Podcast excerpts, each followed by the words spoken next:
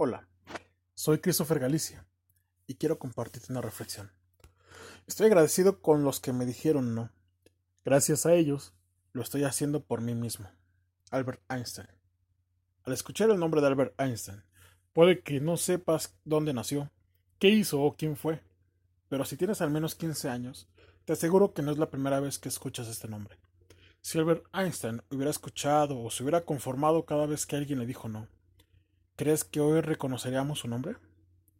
Quizá pasaría desapercibido como el de quien te habla ahora, pero quizá mi nombre algún día resonará en la eternidad, como el de algunos que nunca dejaron de intentarlo.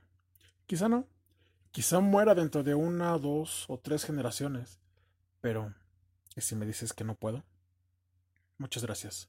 Soy Christopher Galicia, y tu nombre resonará en la eternidad. ¿A qué no?